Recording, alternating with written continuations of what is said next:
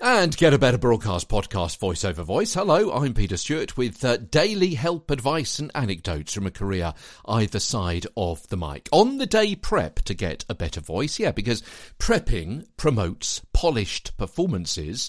I turned my mouth away from the microphone to avoid those plosives when I said that particular phrase. Today, with the script and on the day preparation, so you shine when you go into your voiceover studio or your live radio or your live TV studio. So you get the most out of your time in front of the mic. You give a polished performance. Um, yeah, for anyone talking on mic, your preparation is going to include, well, hydration. Yeah, that again. Hydration preparation. it's going to take 24 hours for water you've drunk to properly benefit you systemically. Sipping water on the day when you're there in front of the microphone is great, but that's only a kind of top up. Uh, to to ease a tickle, perhaps to clean your mouth, or to use a few seconds while you look at the next line or the next item.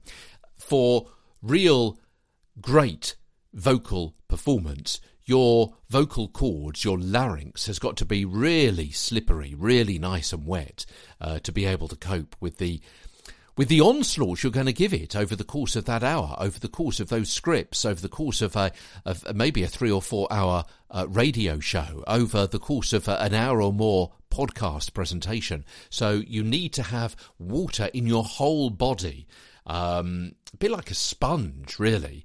Uh, and if you leave it too long before you actually start drinking enough water, that sponge is just going to absorb it. It's not actually going to do much good. Yeah, it's, you've got to have that sponge. Your body's got to be full of water in, in, in, in all of your all of the parts of the body. The, only then is it actually going to be lubricating your vocal folds uh, to the best extent to protect them from potential damage of speaking too much. So hydration, hydration, hydration. Yeah.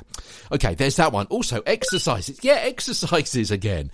It's good to do some warm up exercises on the day, and you'll have seen many of them, uh, and I've spoken about many of them already on the podcast. There's more to come as well. But some need to be done regularly in advance to best benefit your breathing, your relaxation, your range, your volume addiction, kind of everything, really. So we're going to be doing some more exercises before this podcast series is out.